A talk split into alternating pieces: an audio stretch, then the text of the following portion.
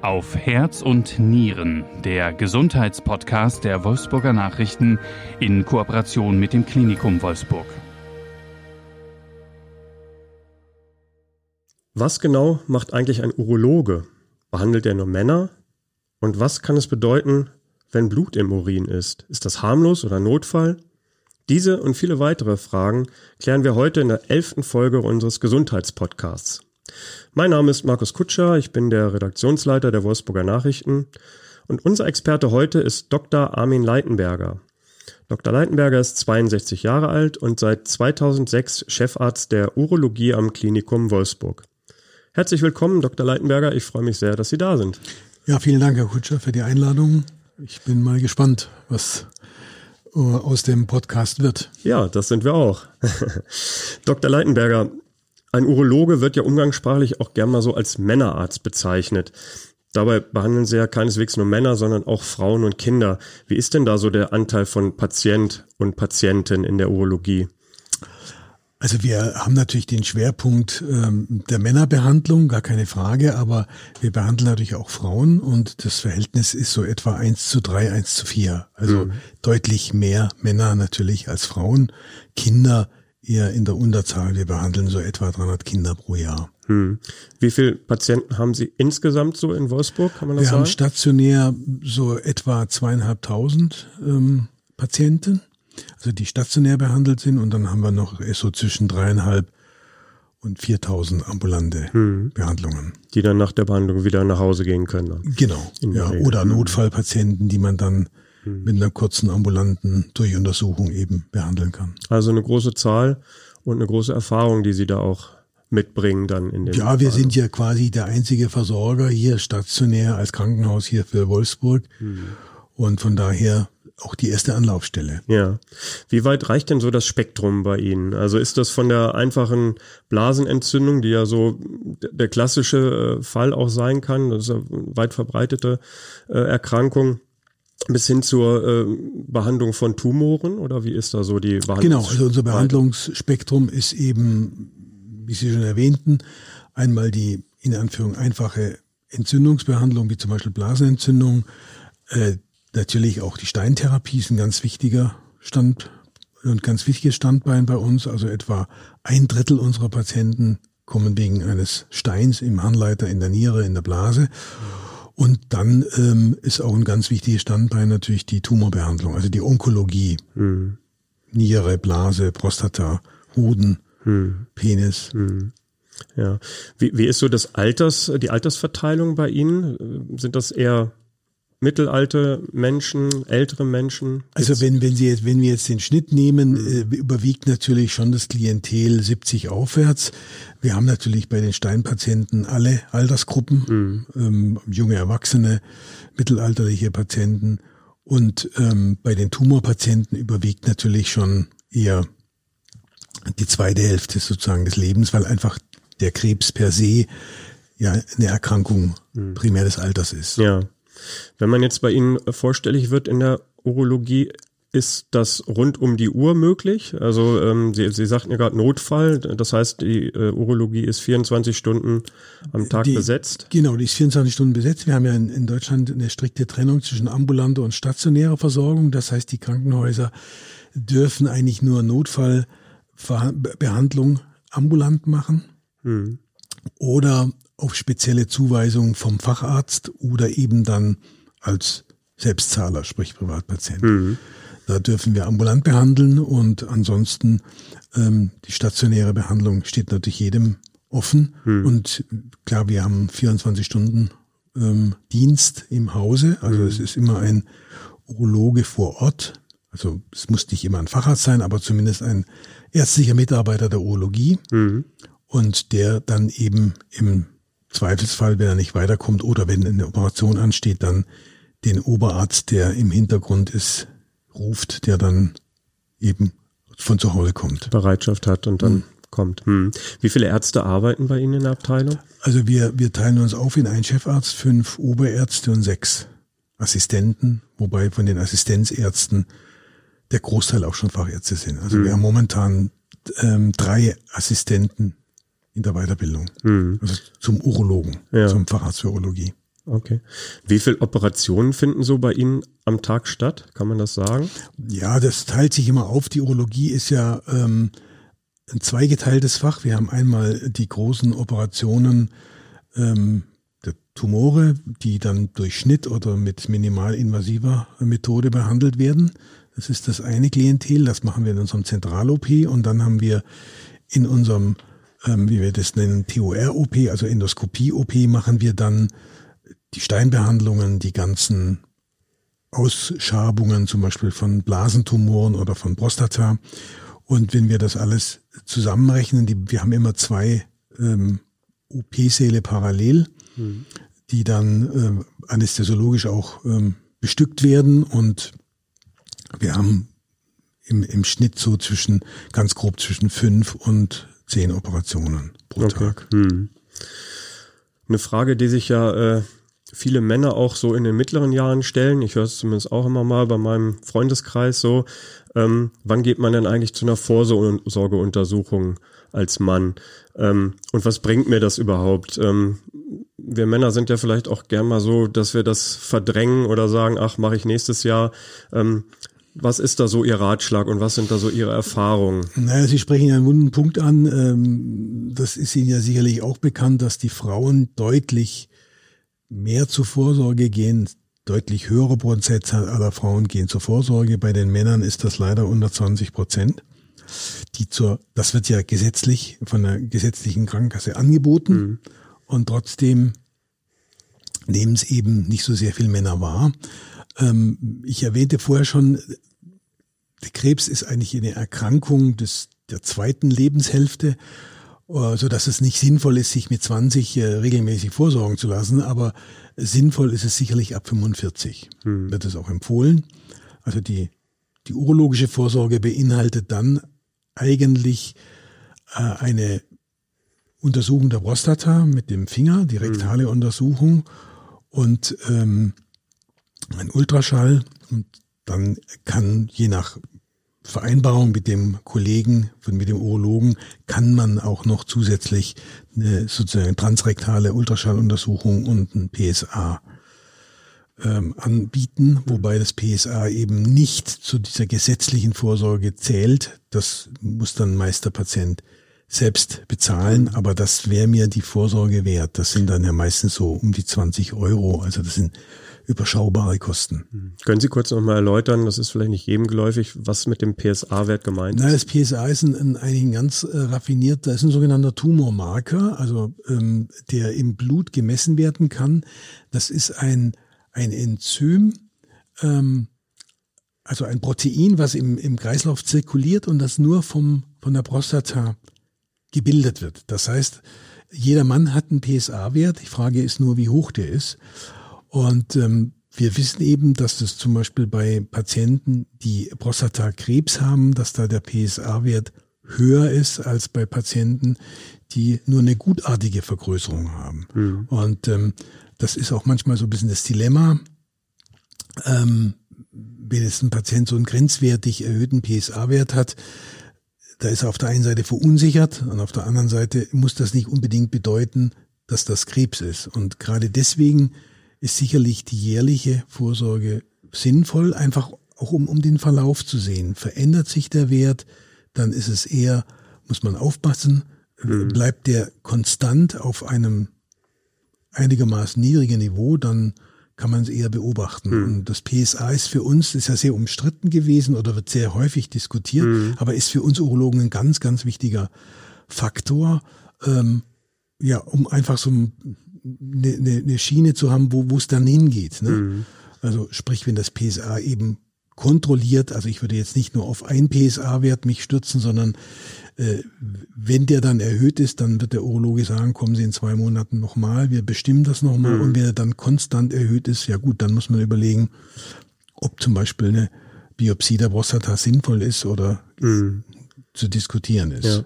Also das wird sicherlich nicht gleich nach dem ersten Mal gemacht, genau. sondern es ist ein, ein Indikator, wo man dann drauf schaut und das beobachtet über genau. einen längeren Zeitraum dann. Ne? Und, und dann kann man, wie bei, bei fast allen Krebsarten, ist eben wichtig, die Früherkennung. Mhm. Weil wenn ich dann schon einen metastasierten Krebs habe, egal welcher, welcher das jetzt ist, dann ist natürlich die Prognose und die Behandlungschance deutlich schlechter. Mhm.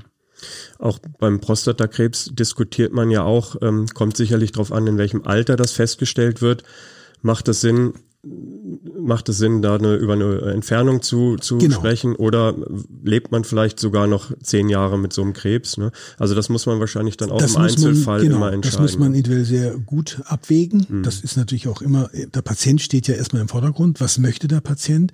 Man muss ihm erläutern, was gibt es für Möglichkeiten. Aber klar, äh, ich würde zum Beispiel, also ich mache das in meiner äh, Ambulanz so, dass ich Patienten über 75 eigentlich keinen PSA-Wert mehr bestimme. Mhm. Es sei denn, der Patient, Patient, möchte das dezidiert, einfach weil die Konsequenz daraus ähm, sehr gering ist, weil man einfach weiß, selbst wenn er jetzt mit 75 einen erhöhten PSA-Wert hat, der, der, ähm, der Krebs, wenn es denn einer ist, wächst so langsam, dass er eigentlich ähm, nicht mehr groß Schaden anrichten mhm. kann. Und das muss man halt wirklich genau mit dem Patienten besprechen. Mhm. Ja, also jedes Mal ein Einzelfall, da gibt's keine Pauschalen. Genau, aber trotzdem kann ich immer nur wieder appellieren an die, an die Männer, ähm, zu Vorsorge zu gehen. Wir erleben immer wieder, auch jetzt nach Corona leider, weil dann viele sich doch gescheut haben, zum Arzt zu gehen hm. oder in die Klinik, dass eben doch auch junge Menschen oder junge Männer mit fortgeschrittenen Tumore zu uns kommen. Okay. Sie sagten ja gerade, rund 20 Prozent nehmen vielleicht diese gesetzlichen Angebote oder von den gesetzlichen Krankenkassen angebotenen Vorsorgeuntersuchungen in Anspruch. 20 Prozent, das ist jeder Fünfte. Wie kann man das vielleicht psychologisch erklären? Haben wir Männer einfach Angst vor der Diagnose oder was, was ist der Grund dafür? Ja, es ist sicher, sicherlich viele, die Psyche des Mannes ist natürlich ganz anders wie die des, der Frau, das muss man klar sagen. Die, die Frauen sind in manchem sicherlich couragierter. Und ähm, es ist auch so, dass traditionell natürlich die Frau eigentlich mit der Pubertät regelmäßig zum Gynäkolog, zum Frauenarzt geht, mhm. weil sie einfach ähm, ja, das geht schon los mit der Verhütung und mit der Regel.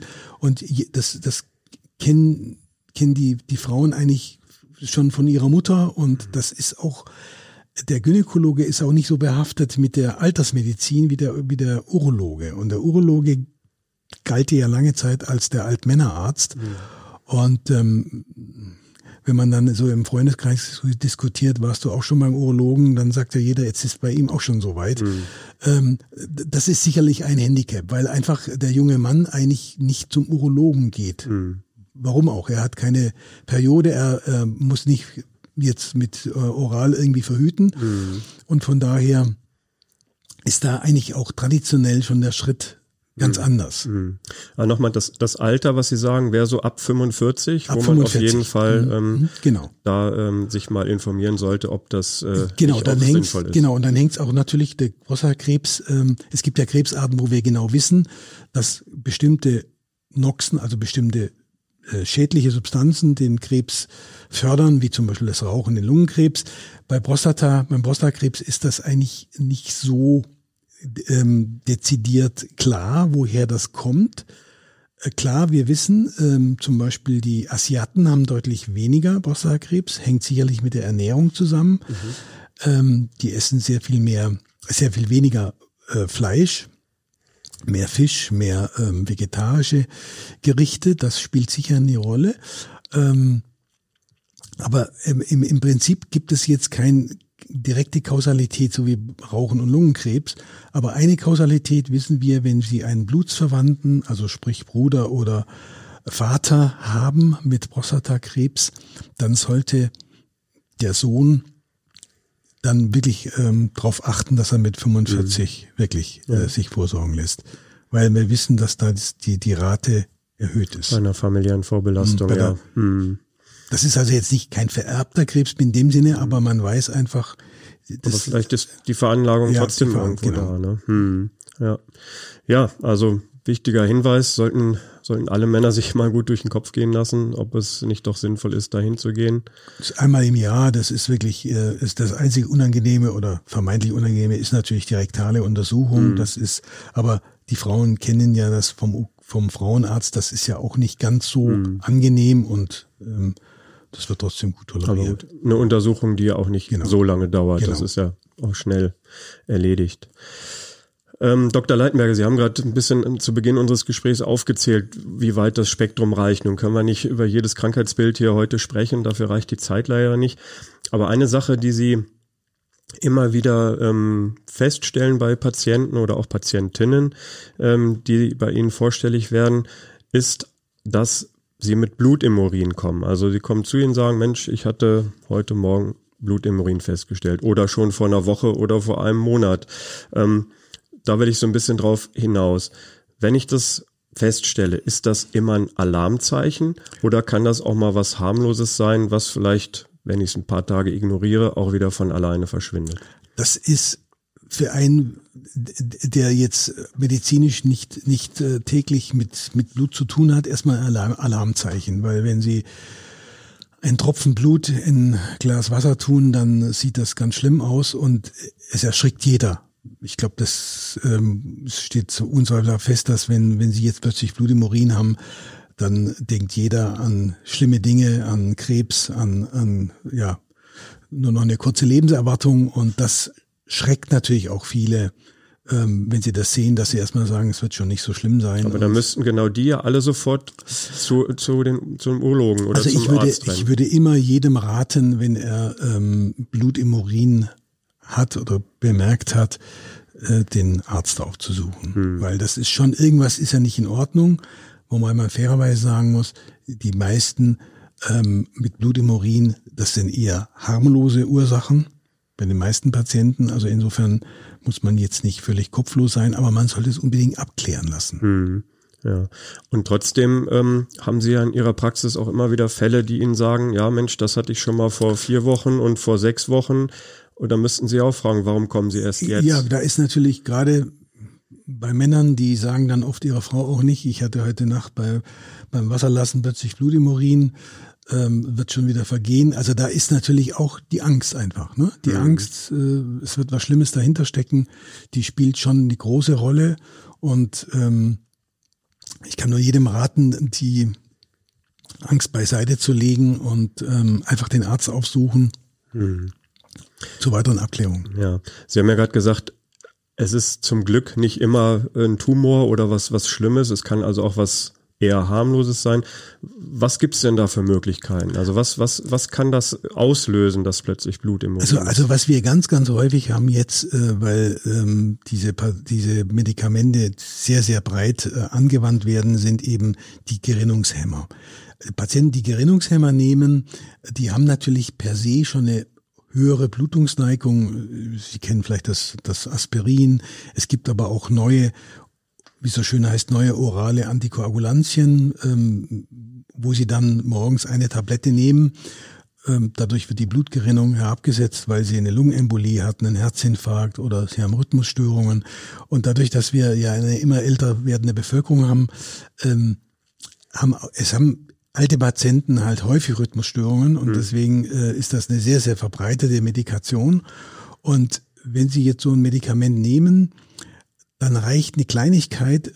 Es gibt ja auch zum Beispiel mal Krampfadern in der Blase. Sie pressen beim Wasserlassen oder beim Stuhlgang, dann platzt so ein kleines Gefäß.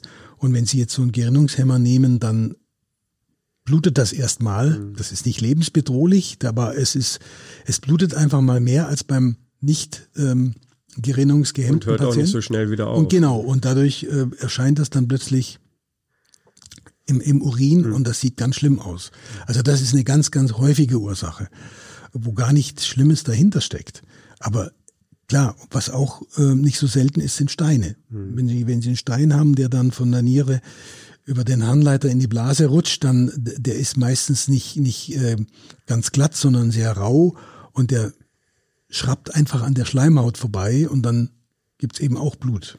Das aber das ist, ist ja harmlos. Das, ja, harmlos, aber das ist ja dann schon wieder was, wo man auch aus ärztlicher Sicht eigentlich eingreifen muss, oder?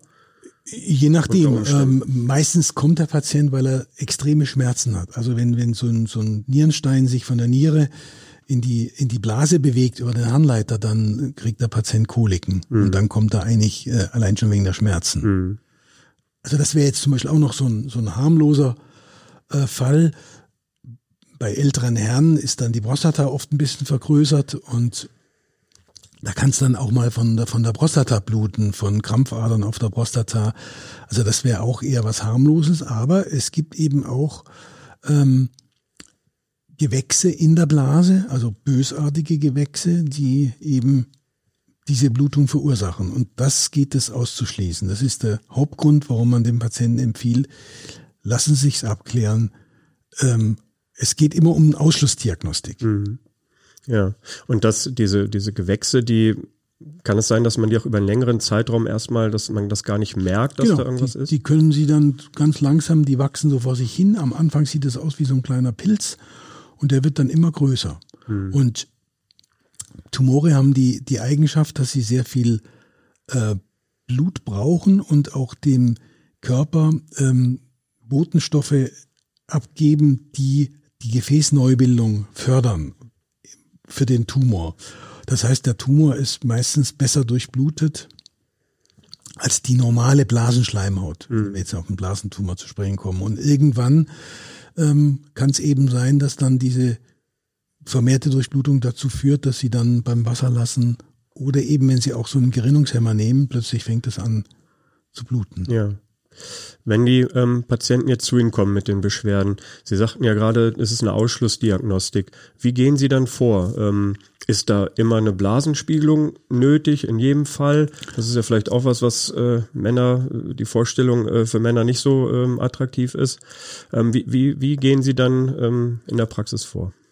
Also was wir als allererstes natürlich machen, ist einfach den Urin mal untersuchen. Es mhm. gibt ja auch sehr viele Entzündli äh, Entzündungen, die eine Hämato, also ein Blut im Urin verursachen. Klassiker bei der Frau, die schwere Blasenentzündung, das kann richtig ähm, tiefrot, kann da der Urin tiefrot sein. Mhm. Das ist also nicht ungewöhnlich. Sprich, wir machen erstmal eine Urinuntersuchung.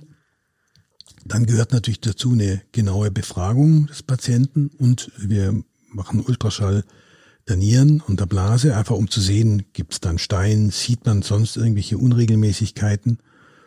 Und wenn es jetzt eine Entzündung ist, dann wird erstmal eine Kultur angelegt und dann antibiotisch therapiert. Mhm.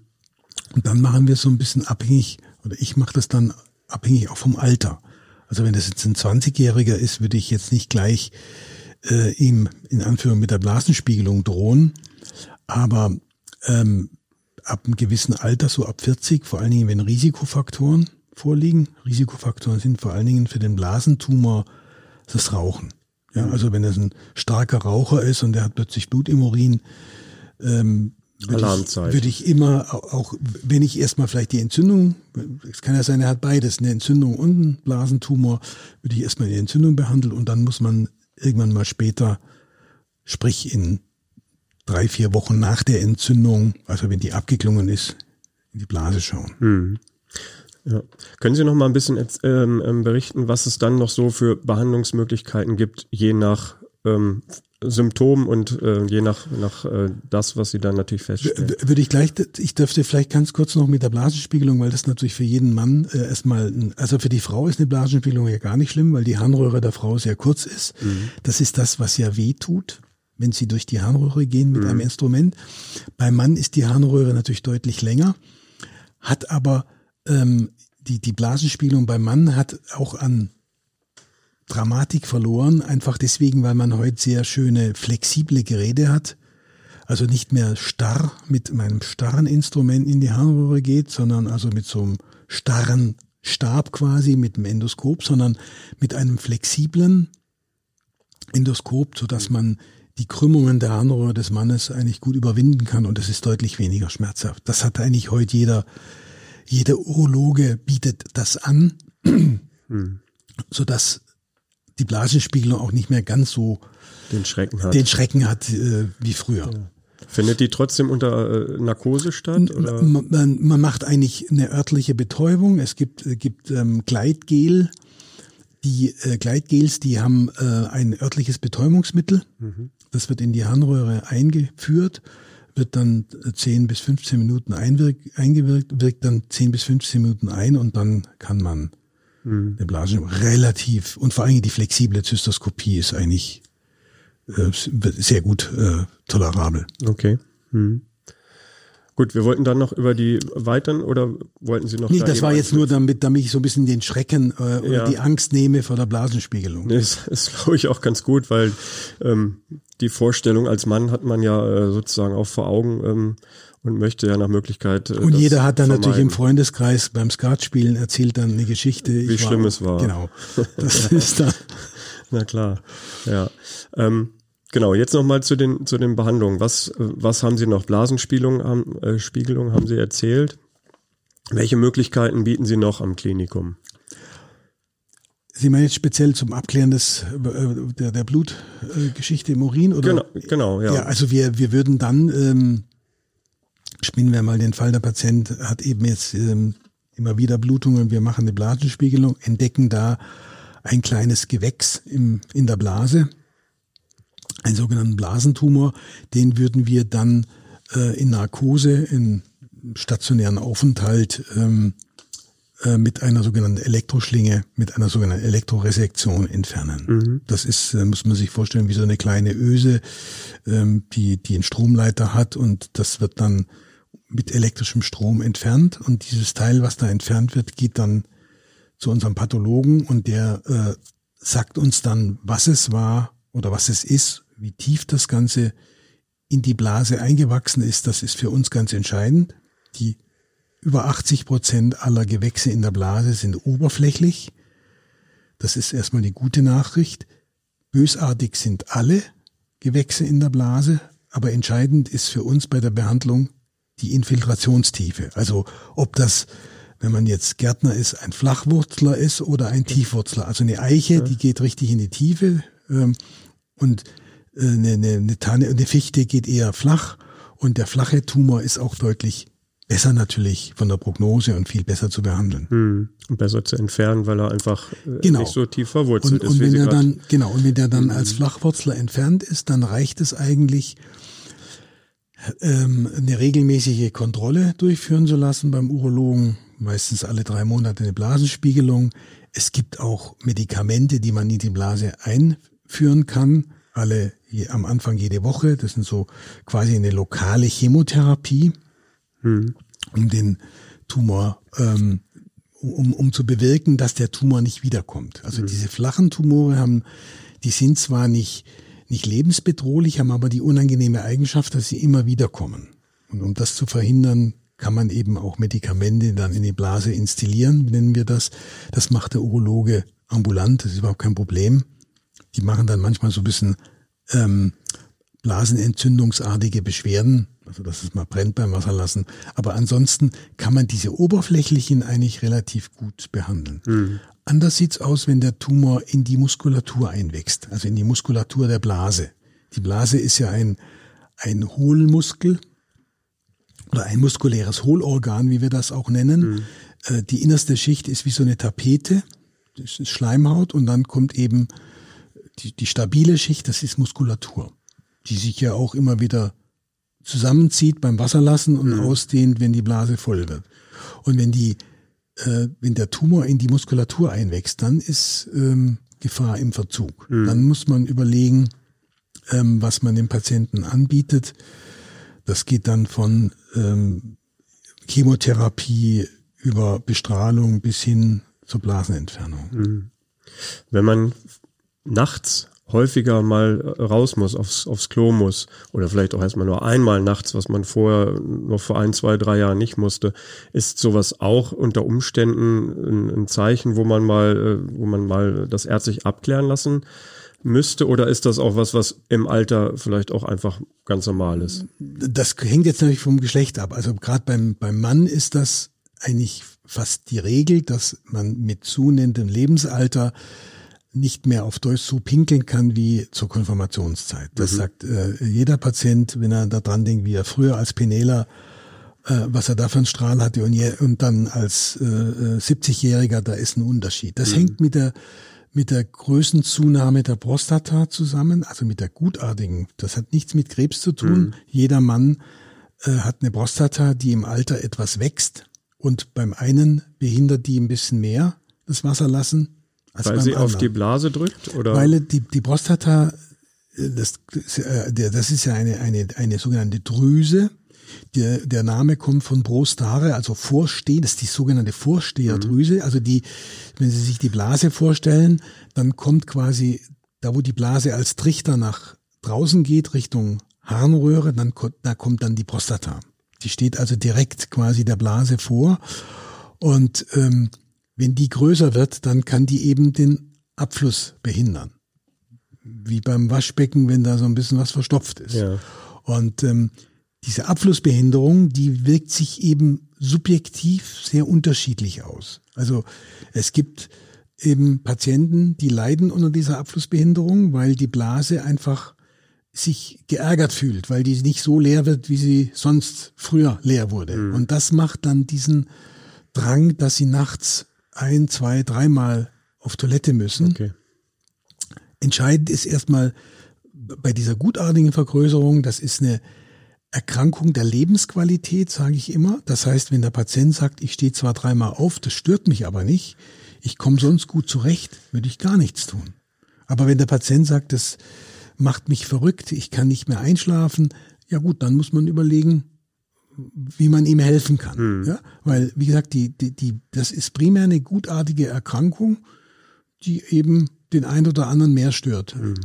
Und Sie sagten, es ist äh, geschlechterabhängig. Also Frauen haben überwiegend das Problem nicht so, dass sie nee, nachts so Frauen, oft raus müssen. Nee, die Frauen haben eher äh, das Problem, dass sie vielleicht mit zunehmendem Lebensalter manchmal sogar Probleme haben, das Wasser zu halten. Das hängt auch ein bisschen mit der gynäkologischen Vorgeschichte, also wie viele Geburten, gibt es irgendeine Senkung äh, im Bereich des Beckenbodens, also das hängt äh, oft auch mit der Anatomie zusammen.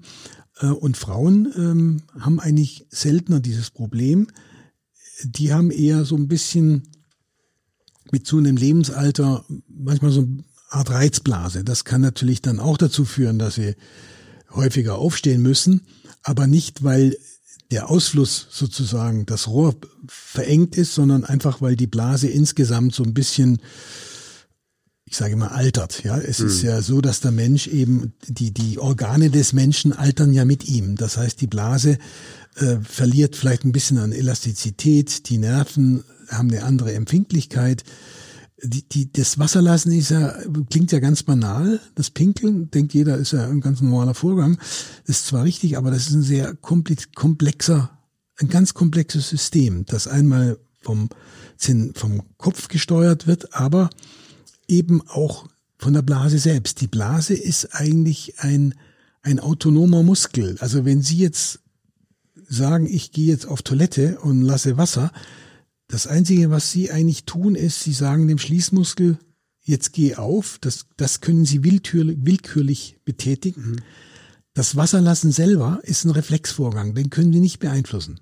Das, Sie können, genauso wie Sie zum Beispiel den Stuhlgang nicht beeinflussen können. Ja, Sie können zwar äh, versuchen, den Schließmuskel zu öffnen, aber den Reflex, der sogenannte Defekationsreflex oder wie wir jetzt beim Wasserlassen das, den Miktionsreflex, den können Sie nicht beeinflussen. Den können Sie nur in Gang setzen. Und wir kennen das, wie häufig in der Medizin lernt man durch Krankheiten über die Funktion, über die Normalfunktion. Wir kennen das zum Beispiel bei nervenerkrankten Patienten, Multiple Sklerose, Parkinson oder eben Querschnittsgelähmten, dass das eben ganz schön schwierig sein kann. Ne? Mhm, da haben die nämlich nicht mehr so den Zugriff. Ja, ja.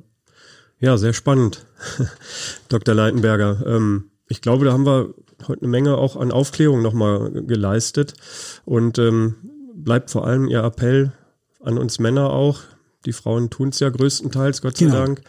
Gehen Sie zur Vorsorge, das halten wir heute fest. Und vielleicht haben wir ja den einen oder anderen auch überzeugt, das dann doch zu tun. Dann haben wir doch heute schon mal eine Menge gewonnen. Genau, und gerade die Männer, wenn die dann im Alter so ein bisschen Miktions- oder Probleme haben im Wasser lassen, auch da kann der Urologe es äh, gut helfen. Es ist ja nicht so, dass jeder dann gleich und das Messer muss, mhm. sondern äh, natürlich wird erstmal eine medikamentöse Therapie angestrebt und nur wenn das alles nicht mehr greift, ja gut, dann muss man mal überlegen, wie man weiterhelfen kann. Ja, ja aber es ist ein guter Hinweis. Ich glaube, das äh, ist gar nicht so selten, dass es äh, Männer gibt, die nachts wirklich ein, zwei, dreimal aufstehen müssen, um auf Toilette zu gehen. Ne? Das also gerade mit zunehmendem Alter. Dr. Leitenberger, vielen Dank erstmal bis hierhin ähm, für Ihre fachlichen Ausführungen. Jetzt habe ich zum Abschluss äh, unseres Gesprächs äh, noch eine persönliche Frage, die ich Sie gerne, äh, die ich Ihnen gerne stellen möchte. Ich weiß, Sie sind verheiratet und haben drei erwachsene Töchter. Ähm, für wen oder was schlägt denn Ihr Herz in Ihrer Freizeit neben Ihrer Familie oder auch für Ihre Familie? Ja, wir haben nun, äh, unsere Töchter sind nun leider über die Republik verteilt. Also wir haben schon mal gut zu tun, die immer, immer wieder zu besuchen. Ähm, aber ich mache ähm, eigentlich sehr gerne Sport. Also wenn ich am Wochenende, das, leider komme ich meistens nur am Wochenende dazu. Ich bemühe mich unter der Woche mit dem Fahrrad zu fahren, fairerweise muss ich sagen mit dem E-Bike. Also, ja, ja, äh, aber, ähm, aber, einfach um, um so ein bisschen fit zu bleiben. Ähm, und ansonsten reise ich gerne mit meiner Frau. Das, äh, welchen Sport machen Sie, wenn Sie äh, die Gelegenheit ich, haben? Ähm, ich jogge sehr viel. Okay. Im Wald, in der Richtung in Felsdove, da gibt's genug Wald, da okay. kann man schön joggen. Ja. Ja, ist doch eine einfache Möglichkeit, sich. Genau, man muss sich dann, dann kann sich das, das ist halt auch mit unserem Beruf oft schwierig, sich im, mit Verein zu engagieren, mhm. mit den Zeiten. Ich bin zwar Mitglied im Ruderclub, habe das aber bisher leider noch nicht so häufig wahrgenommen. Mhm. Wobei ich das auch einen sehr schönen Sport finde. Ja.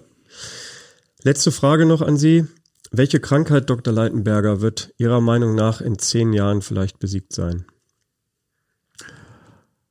Also ich denke, ähm, wir haben jetzt ganz moderne ähm, Checkpoint, also ganz moderne Immuntherapeutika und wir haben das gesehen am Hodentumor, der ist besiegt. Und ähm, ich glaube schon, dass wir beim Blasenkrebs, ob wir ihn ganz besiegen, weiß ich nicht, aber ich glaube, dass wir da auch ein ganz schönes Stück weiterkommen mit den neuen Immuntherapeutika, dass wir also nicht gleich jeden Patienten mit einem infiltrativen Blasentumor die Blase entfernen müssen. Hm. Okay. Schauen wir, was in zehn Jahren der Fall ist. Dr. Leitenberger, vielen Dank für das sehr interessante Gespräch. Hat mir Spaß gemacht. Ich hoffe Ihnen auch. Ja, vielen Dank. Ich bedanke mich für die Einladung und sehr gerne. Gerne mal wieder. Sehr gerne. Vielleicht dann, Themen gibt's ja genug, wie wir jetzt genau. festgestellt haben. Vielen Dank. Ja, und für Sie, liebe Zuhörerinnen und Zuhörer, auch danke fürs Dabeisein. Und äh, nochmal der Hinweis auch an dieser Stelle gerne, wenn Sie auf den Geschmack gekommen sind und weitere Gesundheitspodcasts hören möchten, dann finden Sie die im Internet unter wolfsburger-nachrichten.de. Da geht es zum Beispiel um Themen wie Schlaganfall, Brust- und Eierstockkrebs, die zentrale Notaufnahme ist dabei, Herzschwäche, Galle, Allergie, Krampfadern und Erste Hilfe und Wiederbelebung. Sie sehen, wir haben dann breites Spektrum an Themen schon. Viel Spaß beim Hören, beim Reinhören und tschüss, bis zum nächsten Mal.